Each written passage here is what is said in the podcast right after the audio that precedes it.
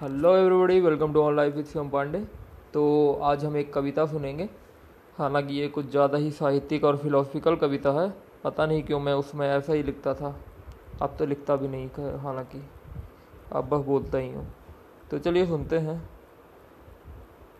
एक बार मैं ट्रेन में जा रहा था, तब की ये कविता है। जब मैं भोपाल से जयपुर जा रहा था, शायद कुछ पेपर थे जयपुर या फिर अजमेर जा रहा था, कुछ दोस्तों के साथ। कुछ परीक्षा देने के चक्कर में। तो तभी हम लोग जनरल डिब्बे में बैठे हुए थे तभी लिखा था मैंने शायद हम्म, तो चलते हैं।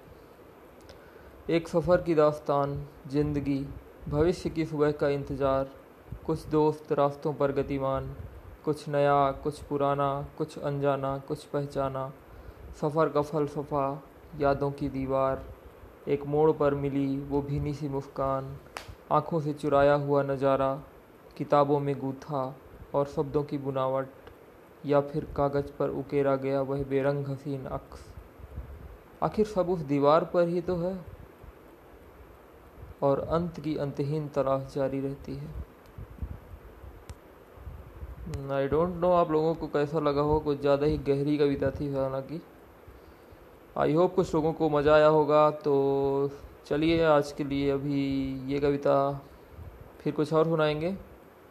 ज़्यादा मनोरंजन सुनना हो तो आप यूट्यूब पर तो जा ही सकते हैं।